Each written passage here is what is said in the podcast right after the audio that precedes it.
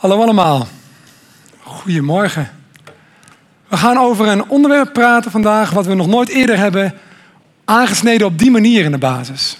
We gaan het over rugzakjes hebben, over diagnose, stempeltje, begrip, onbegrip, serieus nemen of juist niet, zelfbeeld. Het lijkt alsof het er steeds vaker over gaat, in de media ook.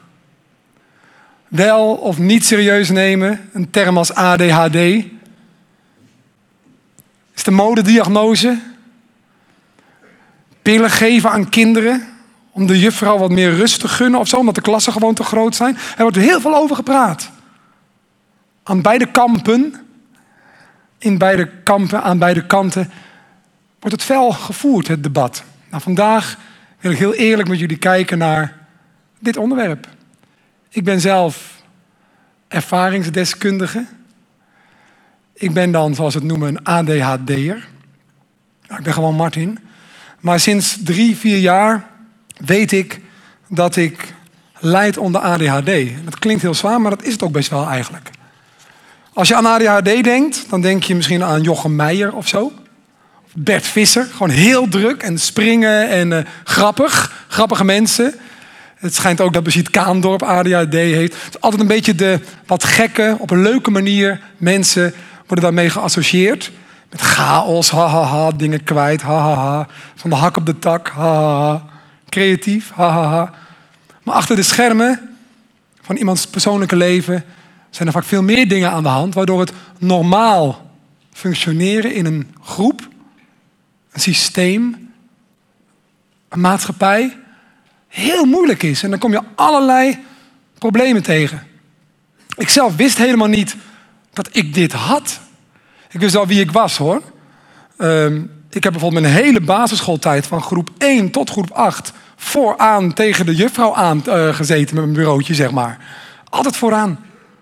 Op de middelbare school, toen ik een nieuwe klas inkwam en een nieuwe meester ontmoette, of een, een uh, docent voor wiskunde of wat dan ook, werd er vaak gezegd: wie is uh, Martin Brandt? Dan zeg ik, ik. Oh, dan moet jij hier zitten.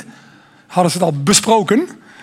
Dus dat wel. En ook het commentaar op je rapport als: Uh, ja, er zit heel veel in. Ja, er zit echt heel veel. Hij kan het wel. Maar hij doet het niet. Hij heeft veel mogelijkheden, maar hij let niet op. Hij luistert niet. Tenminste, het lijkt alsof hij niet luistert. Later blijkt het toch gehoord te hebben. Hij kijkt je niet aan. Hij dwaalt af, hij droomt, hij kijkt uit het raam. Hij loopt rond. Hij is heel impulsief.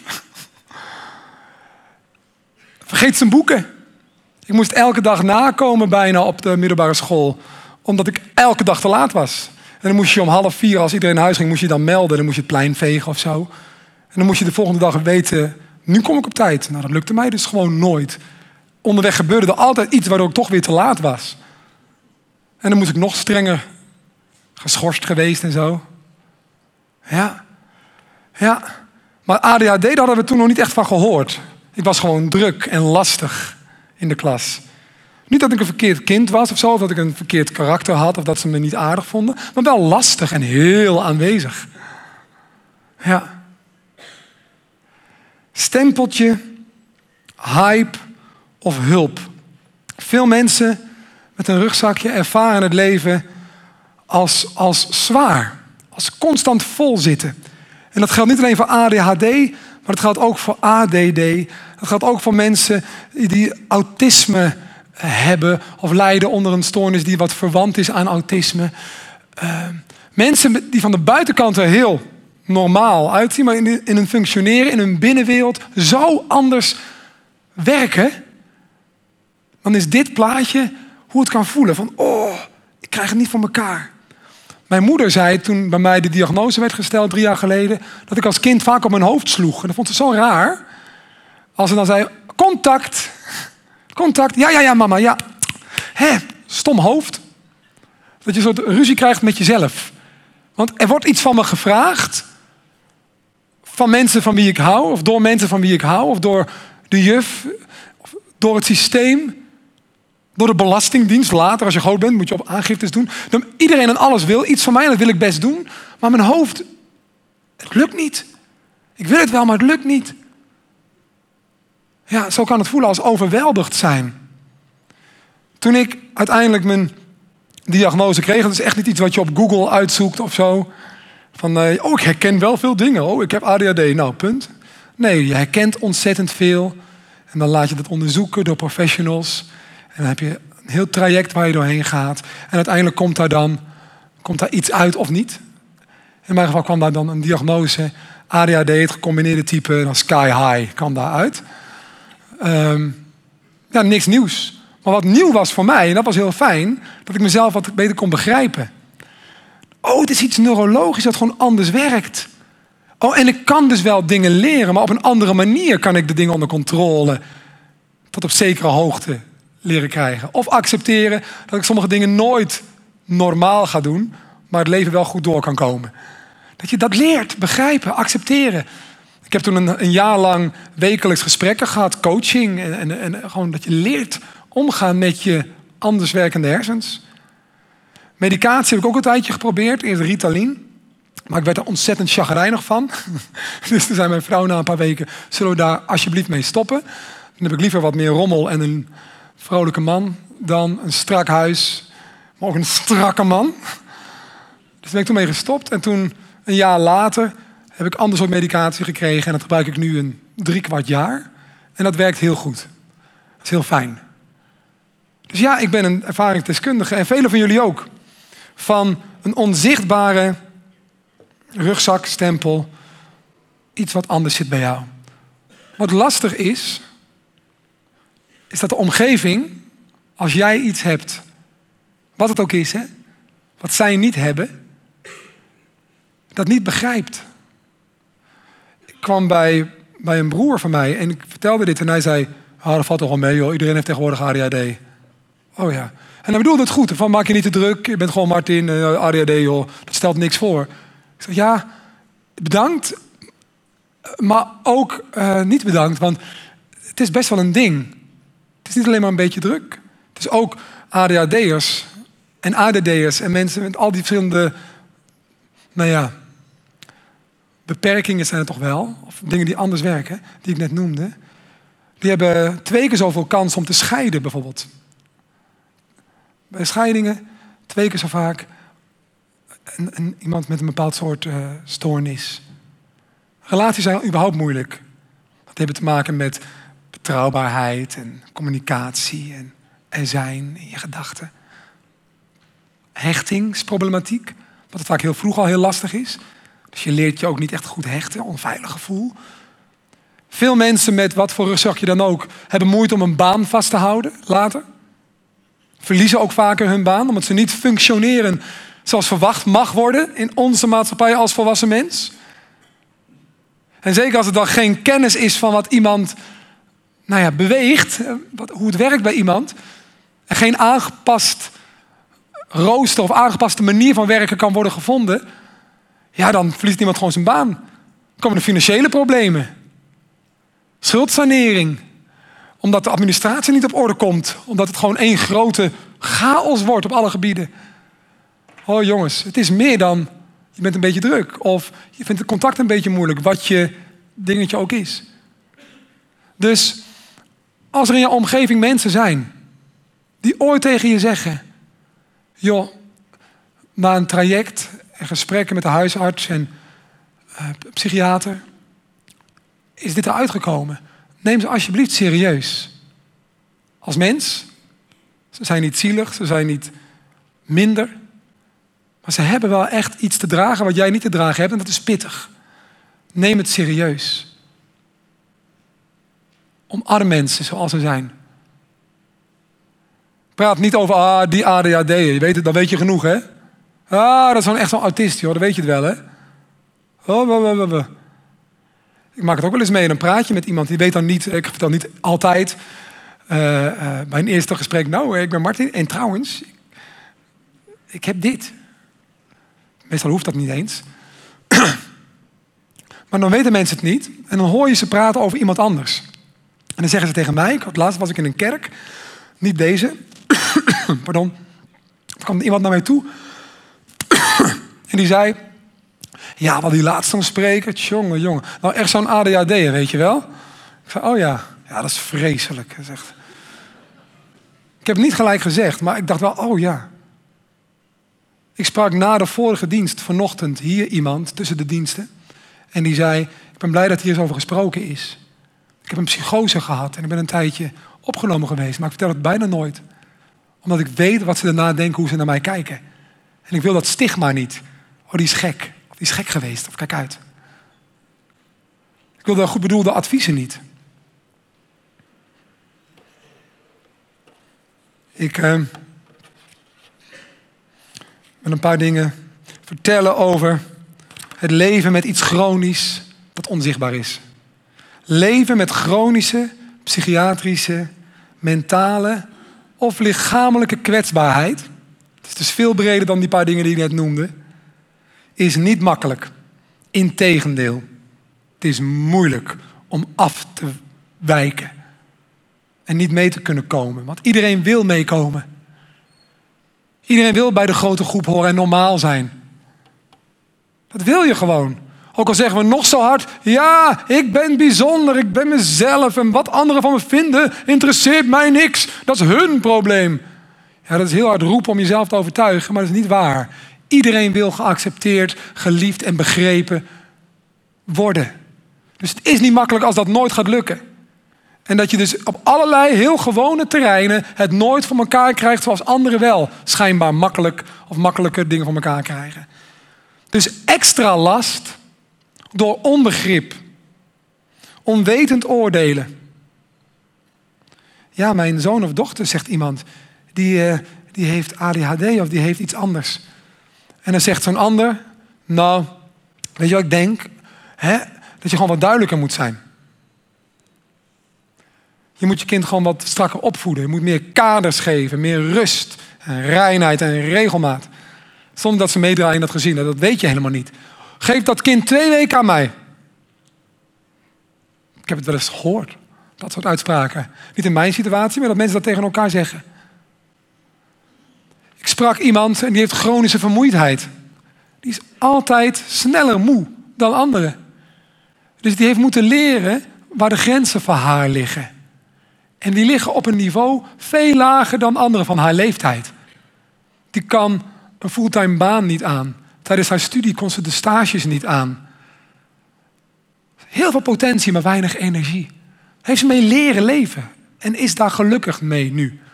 Maar elke keer als er een feestje 's avonds is, waarvan zij denkt, als ik daarheen ga, lig ik tot drie uur 's nachts wakker, ben ik overprikkeld, kan ik niet meer slapen en heb ik de hele week daarna last. En ze dus belt, hey, kan ik misschien 's middags komen? Of, of kunnen we een andere afspraak maken, want ik wil je heel graag feliciteren. Maar 's avonds, dat lukt mij niet. Of waarom dan niet? Ja, weet je, ik, ik, ik heb chronische vermoeidheid, ik ben vaak moe. Oh ja, nou, ik ben ook wel eens moe, zegt iemand dan bijvoorbeeld. Ook wel eens moe. Ah joh, dan ga je een beetje op tijd. Ga je rond een uur of elf gewoon naar huis. Weet je, dan slaap je daarna.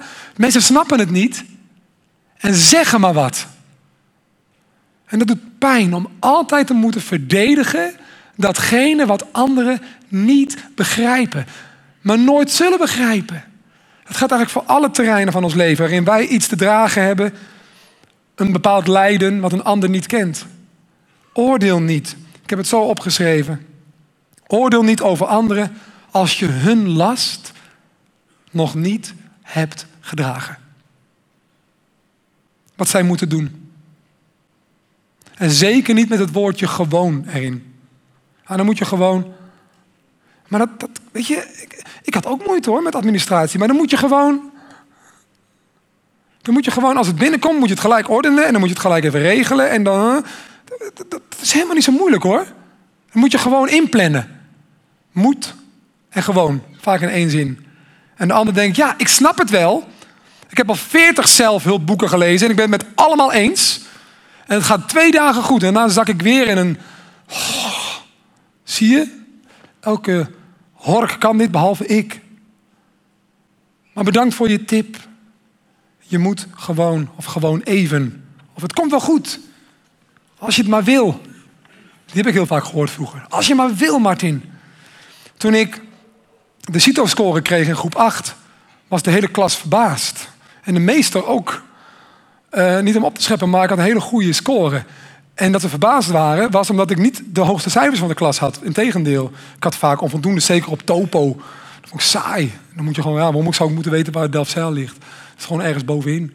Vond ik niet, dat had mijn aandacht niet, dus daar deed ik niks voor. Uh, ook een van de kenmerken van. Had mijn focus niet. Maar toen kwam die CITO-uitslag en dat was de hoogste van de klas. En de studiebolletjes die altijd tienen hadden, die zeiden, hè, dat kan niet kloppen. Ik zei, jawel. Was ik even heel trots. En toen stond op die test dat ik makkelijk, nou ja, uh, hoog niveau middelbare school uh, aankon. Nou, ik beginnen op het hoogste niveau. Mijn ouders super trots, maar ik kan heel goed leren. Ja, we wisten het ook niet, maar kijk maar, het staat hier, hij is heel slim. Zo. CITO zegt het. En dat ik, wat, dat ik goed kon kletsen, wisten we al, maar dat ik echt slim was, dat was echt een, echt een schok voor mensen. Maar goed, je redt het niet met hersens alleen. Zeker niet als die hersens alle kanten opvliegen. Ik was in het eerste jaar van mijn middelbare schooltijd hoofdredacteur van de schoolkrant, zanger van de schoolband, organisator van de eerste musical die ooit op de school was uh, gehouden. Ik was klassenvertegenwoordiger. Het anti-pestverdrag had ik op onze school ingevoerd. In de pauze trad ik op. Ik, ik had het heel druk op school. Maar wat niet mijn focus had, daar deed ik niks voor. Ik had elke dag mijn boeken. Ik was nog steeds Martin. Nou, na één jaar uh, zakte ik één niveautje. Nou, dan ging het makkelijker. Toen zakte ik nog een niveautje. Toen zakte ik nog een niveautje. En uiteindelijk heb ik de MAVO afgerond. En dat is geen schande. MAVO is geen schande. Maar voor mij voelde het wel als een, als een schande. Omdat Martin zijn mijn ouders. Je kunt het toch? Ik weet uh, dat ik... Uh, In, in, de, in de vijfde, na de MAVO, ging ik weer naar de HAVO. Want ik wilde naar het conservatorium. En dan moet je, het was H B O, dus moest je ha- het papiertje halen. Dus naar de MAVO, uh, naar de HAVO terug. En uh, toen kreeg ik het idee, tijdens dat jaar, om een van de groot project te gaan doen. Wow, helemaal in beslag genomen. En dat was heel gaaf. Het was een grote theaterproductie maken met de school. En iedereen deed mee. Docenten deden mee. Leerlingen deden mee, een leerlingenkoor, een orkest. Oh, en de school had het gesponsord. Dus we hadden het lokale theater gehuurd en ik mocht het regisseren in vijf HAVO. Wow, super gaaf. Alleen ik had weer een vier op wiskunde. Dus toen werden mijn ouders naar school gehaald. En toen zei de conrector, nou, um, we zien wel dat Martin nu hier mee bezig is. En dat het ook voor zijn toekomstdromen belangrijk kan zijn, dit nu te doen. Maar dan willen we één afspraak maken. Dit doet hij dan nu. Met onze steun. En dan volgend jaar maken we dan de afspraak. Geen buitenschoolse activiteiten meer. Maar uh, dan gewoon eventjes focus op dit. En dan uh, van school af. En dan uh, je dromen tegemoet. Nou, geweldig. Want toen zei mijn vader. En niks. Uh, ik heb de liefste vader van de wereld. Maar die wist ook niet zo goed hoe het bij mij werkte. Ik ook niet. Nou ja, als Martin niet wil leren. Dan moet hij maar eens ontdekken hoe het is zonder diploma's. Dus toen ben ik van de middelbare school gegaan. Of gehaald eigenlijk. En toen werd ik uh, ja, kelner bij Van der Valk een jaar. De musical ging ook niet door, want ik zat niet meer op school. Zwaar jaar. Uiteindelijk was mijn klas klaar met de HAVO. Die gingen hun diploma-uitreiking vieren bij Van der Valk. Waar ik toevallig moest serveren. Die tafel. Ja, dat was een bijzondere, bijzondere scène. Ik snapte mezelf niet. Sommigen van jullie snappen jezelf ook niet. Maar wat is het fijn om, om op een bepaald moment te ontdekken... hé, hey, het was geen onwil. Van hij moet het maar eens voelen. Hij wil gewoon niet. Maar het was onvermogen. Op een bepaald gebied. Om even normaal te doen. Zal ik u nog even mogen laten zien? Het is geen onwil in jouw omgeving. Die persoon die jij zo lastig vindt in... Het is niet altijd onwil. Waarom luistert hij nou nooit? Waarom begrijpt ze het niet gewoon? Waarom doet hij het gewoon niet even? Het is zo makkelijk, het is zo dichtbij. Gewoon even doen. Het is soms geen onwil, maar soms onvermogen om even normaal te doen. En dat is lastig. Zoek naar een manier. Ontdek wat het dan is in jou waardoor het niet lukt. En zoek daar hulp bij. Of wees daar een hulp bij als iemand in jouw omgeving dit betreft. Als mensen opgroeien met anders zijn, ontstaan er allerlei dingen in je hoofd. Echo's. Sommigen van jullie kennen die. na de vorige dienst vanochtend sprak ik verschillende mensen die ontroerd waren omdat zij de echo's ook nog hebben. Ah joh, je bent gewoon dom. Ah joh, met jou wordt het nooit wat. Ah joh, je hebt geen A D H D, je bent gewoon een etter. Ah joh, gebruik het niet als excuus. Doe gewoon je best en verander. Ah joh, de echo's, minderwaardigheidsgevoelens. Gisteravond was ik in tranen toen ik dit aan het voorbereiden was en een filmpje zag van een hele geweldig leuke, jonge, intelligente vrouw. Die vertelde, ik moest een keuze maken in mijn leven. Of ik zou slagen, maatschappelijk gezien, of ik zou mezelf kunnen zijn. Het kon schijnbaar niet allebei. Geslaagd zijn en dat iets lukt en dat ik mezelf zou kunnen zijn. Later ontdekte ze gelukkig dat het wel kon. Het is een TED-talk die me ontzettend raakte. En sommigen van jullie hebben die echo's ook. Maar tegen jou wil ik dit zeggen. Je bent niet de samenvatting. Je bent niet de stempel. Jouw afwijking. Jouw ziektebeeld. Jouw lastige gedrag in samenvatting. Nee. Wat mensen zijn, in Gods ogen. En ik hoop ook, letterlijk in hemels naam. In elkaars ogen. Alsjeblieft. Je bent geliefd. Hij wordt van jou, van jou, het hele pakket gehouden. Ja, het is soms lastig. Maar ik hou van je. Hij wordt van je gehouden. Je bent gekend. Niet makkelijk in een hokje gestopt. Nee, mensen doen moeite om je te kennen en je te begrijpen. Maar God kent je. Begrijpt je. Je bent getalenteerd.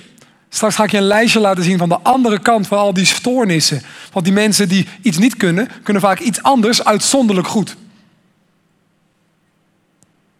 Ze zijn bijzonder inderdaad. Niet raar. Bijzonder. Je bent getalenteerd, je bent waardevol. Jij alleen bent jij. Met alles wat daarbij hoort. En dat is goed. Gelukkig. Jij bent geschapen, geloven wij in deze kerk, geloof ik persoonlijk, door God. Hij houdt van jou. Jij bent uniek. En we hebben jou nodig. En jij hebt ons nodig. Wij zijn samen, nu voel ik me bijna Anton met al die bewegingen. Maar we zijn samen, die ketting. We leven in een maatschappij van ik en zelfstandigheid. En onafhankelijkheid. En sterk zijn. En je zwakte verbergen. Want je weet hoe jij zelf naar zwakke mensen kijkt.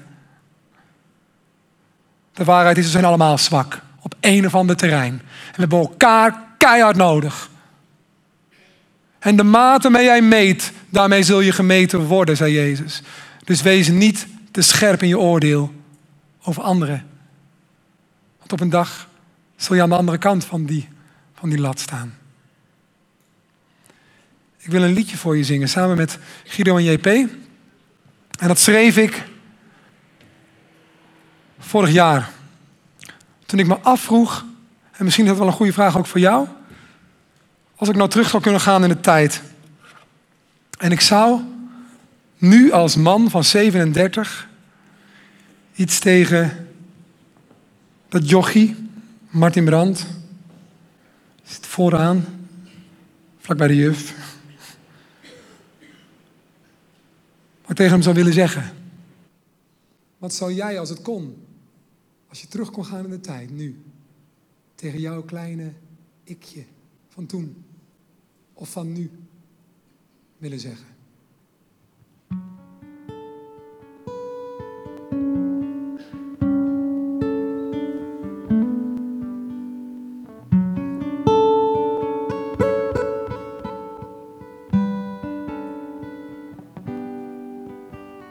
Je denkt misschien dat je alleen bent. Je voelt misschien dat jij nooit kunt. Je denkt misschien, ik heb veel te leren. Maar mag ik even naast je zitten, even strelen door je haar, stil maar, stil maar. Jij bent niet alleen, ik hoor, ik zie jou steeds. Ik ben jou geweest, ik ben jou geweest, eigenlijk nog steeds.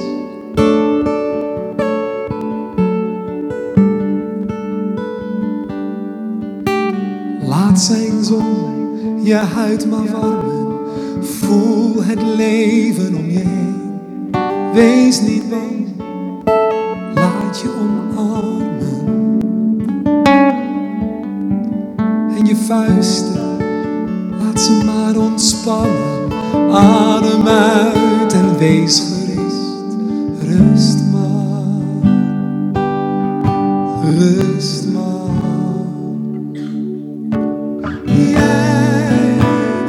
Jij bent niet alleen. Hoor en zie je stil. Ik ben jou geweest,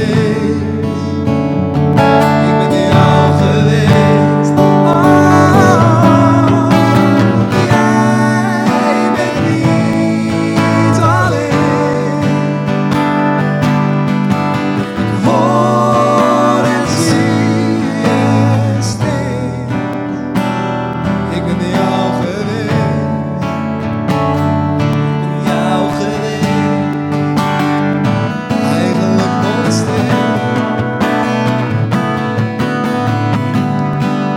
Jezelf zijn. Je moet jezelf zijn. Ontdek wat jou bijzonder maakt. En zie dat je anders bent, niet langer als een bedreiging, maar als een kans. Om iets unieks bij te dragen aan deze wereld, want we zitten op jou te wachten. Hoor je dat voor jezelf? We zitten op jou te wachten. Kijk me aan. Zie mijn ogen. Hoor je wat ik zeg? Is er iets dat jij in mij herkent? Sta maar op en durf te lopen zonder angst. De wereld wacht, wacht op jou.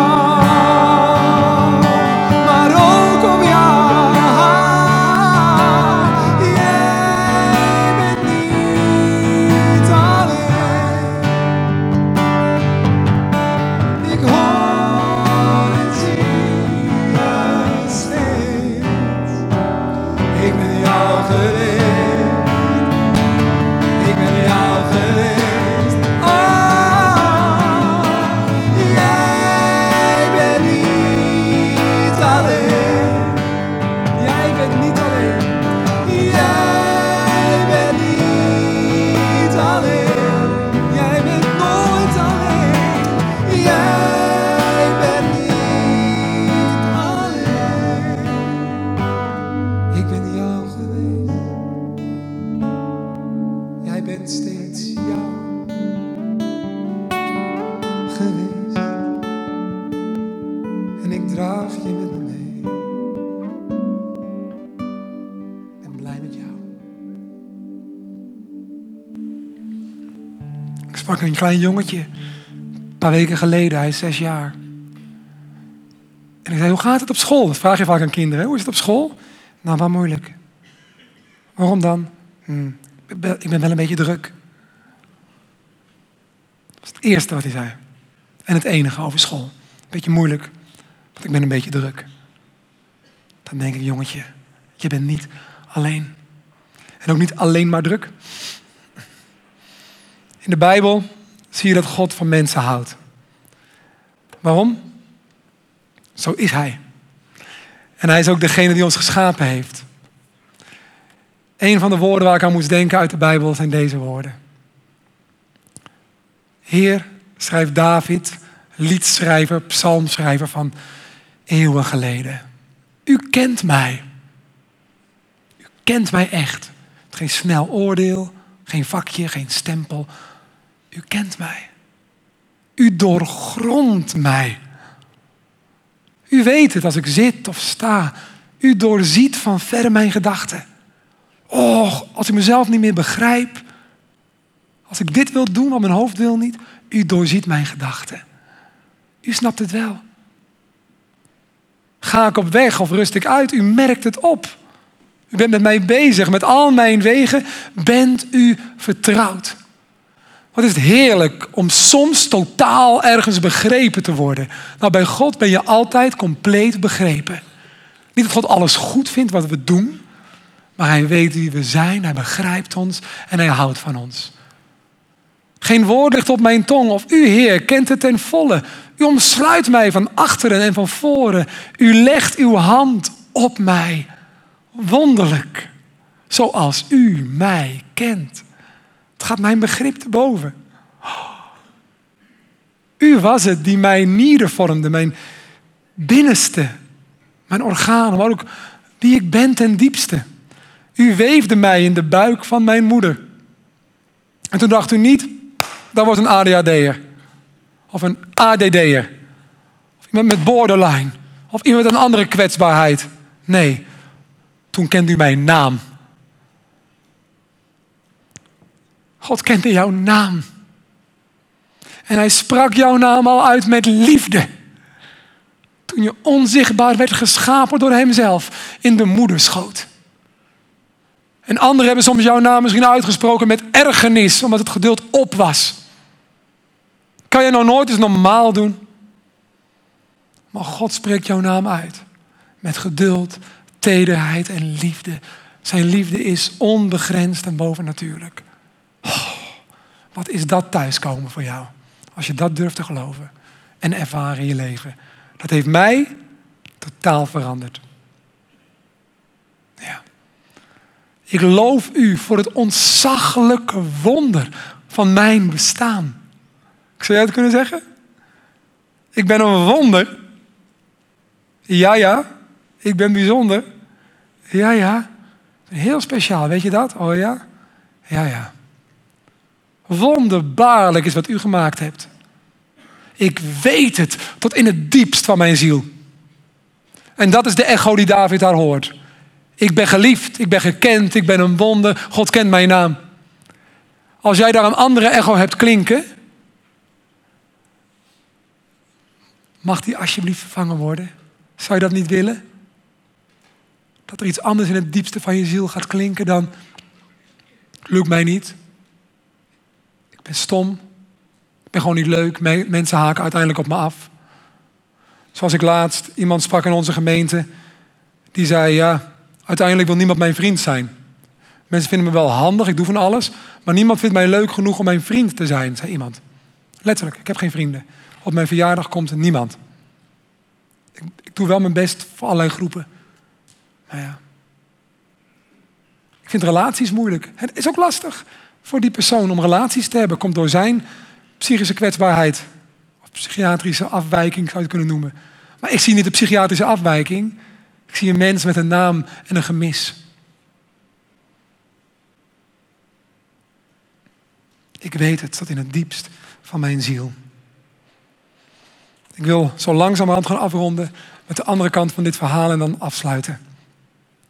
Ik heb een aantal positieve kanten van stoornis. Ik vind het woord stoornis zo stom.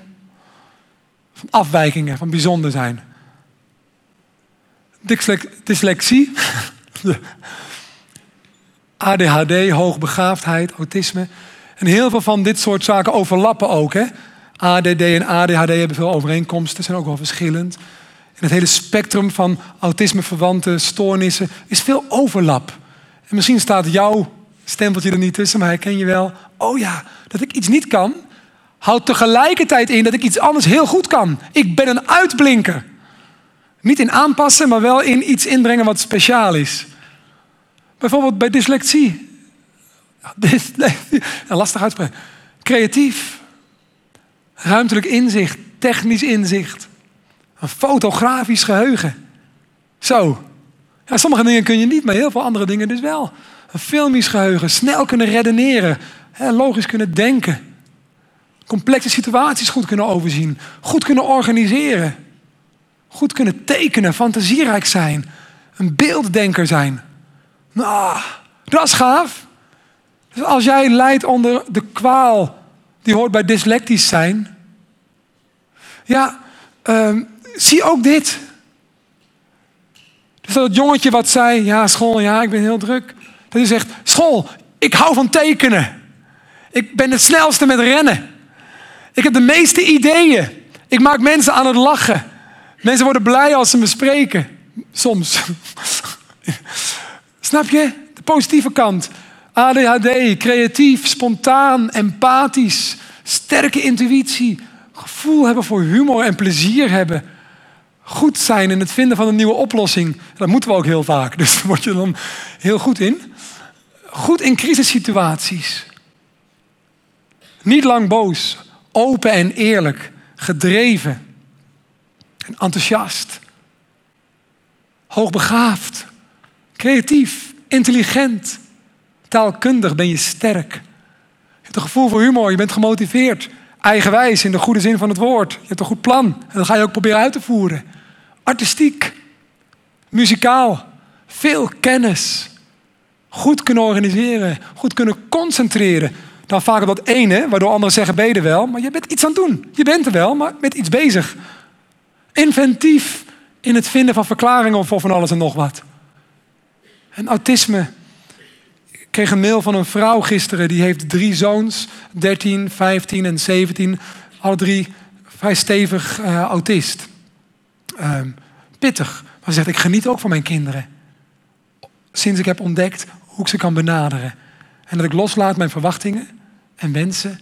En omarmd heb wie zij zijn. Want zij zijn niet alleen in sommige zaken wat minder goed. Of veel minder goed zelfs.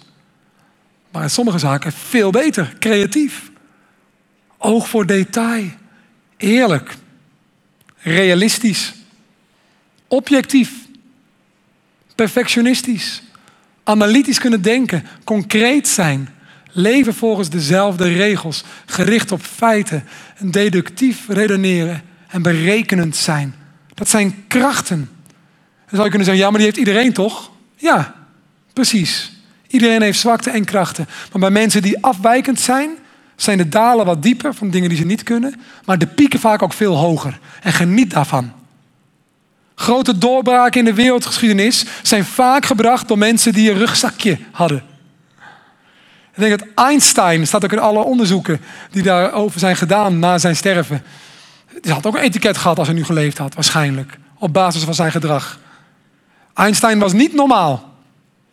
Maar hij heeft ons veel gebracht. In de Tweede Wereldoorlog heb je die film gezien over die man met stevig autisme en hoogbegaafdheid, waardoor hij in zijn privéleven vastliep. Op relatiegebied, dat was super ingewikkeld. Heel eenzaam. Maar uiteindelijk in die eenzaamheid en zijn hyperfocus heeft hij het voor elkaar gekregen om de code waarmee de Duitsers geheimtaal konden zenden naar elkaar te ontcijferen. En zo werd het verloop van de Tweede Wereldoorlog positief omgedraaid door iemand die wij zouden noemen, ah, is heel bijzonder. Hij heeft een rugzak. Hij functioneerde niet. Nou, hij functioneerde heel goed op een ander vlak. En zo kan ik doorgaan. Ga ik nu niet doen, want de tijd is echt op. Dus wees trots op wie je bent. Werk aan je zwakke kanten. Wees niet bang om een ander nodig te hebben. In de kerk, je bent nu in een kerk. We doen niet alleen een wekelijkse dienst. We willen met elkaar, met mensen verbonden zijn. We willen je leren kennen. In een wat kleinere setting ook. En op zoek naar Godcursus. Waarin je Gods liefde leert kennen. Maar ook mensen leert kennen. En als je in de kerk bent en je, je gelooft in de Heer Jezus, zijn er kleine groepen at homes waar we elkaar leren kennen. Optrekken met elkaar. Ook een special at home. Voor mensen die net als ik een beetje anders, ja, uh, graag een beetje anders functioneren. Op sommige gebieden. Kom, deze deel van het lichaam. Wees deel van het team. Want we zitten op je te wachten. We zitten wel op je te wachten. We zitten wel op je te wachten. Mag ik voor je bidden en danken. De band mag vast daar komen. O Heere God, dank u wel dat u onze schepper bent. Dat u wil laten echoen in het diepst van onze ziel. Wat echode in het hart van David. Wonderlijk zoals u mij kent. Oh, ik loof u voor het ontzaglijke wonder van mijn bestaan. Ik besta. Ik ben er. U wilde mij. U houdt van mij, van het hele pakket. En u gebruikt mij om iets toe te voegen aan uw wereld. En Heere God, niet iedereen begrijpt ons. En we oordelen veel te snel. Over en weer. Help ons om dat niet zo makkelijk meer te doen. Maak ons er bewust van, op zijn minst, Heer, als we het doen. De eerstvolgende keer dat we zeggen, ja, die A D H D'er. Of haha, modediagnose. Of haha, pillen, makkelijk voor de juf. Geef, geef ons een wacht voor onze lippen, God. Dat we eerst luisteren. Eerst kijken. Eerst willen begrijpen. Voordat we uitleggen hoe het zit. Geef ons tact. Geef ons liefde boven alles. En Heere God, dank u wel voor de kerk. En dat ik persoonlijk in de kerk heb ervaren hoeveel er van mij gehouden wordt. En dat ik met mijn creatieve gaven, die u mij gegeven heeft, van betekenis kan zijn. En dat anderen met hun gaven voor mij van betekenis zijn. Dank u wel dat we van elkaar mogen houden als broers en zussen. En dat iedereen nodig is, welkom is en van waarde is. Dank u wel, God, dat u ons bevrijden wilt van dat pijnlijke gevoel van afwijzing. Als we thuiskomen bij u, wilt u ons daarmee helpen. In Jezus' naam. Amen. Amen. Er is veel gezegd. Ik kan me voorstellen dat je hier en daar herkend hebt. Dingen die ik heb genoemd. Voor jezelf of iemand die je kent. Kom gerust naar de dienst napraten. Achter deur twee is een ruimte die is afgeschermd. Daar kun je nakletsen. Daar kunnen we met je een beginnetje maken. Misschien een afspraak maken. Voor je bidden, naar je luisteren. Gewoon even een knuffel geven als je dat wil. Je hoeft niks, maar je bent welkom. Ja? Tot volgende week.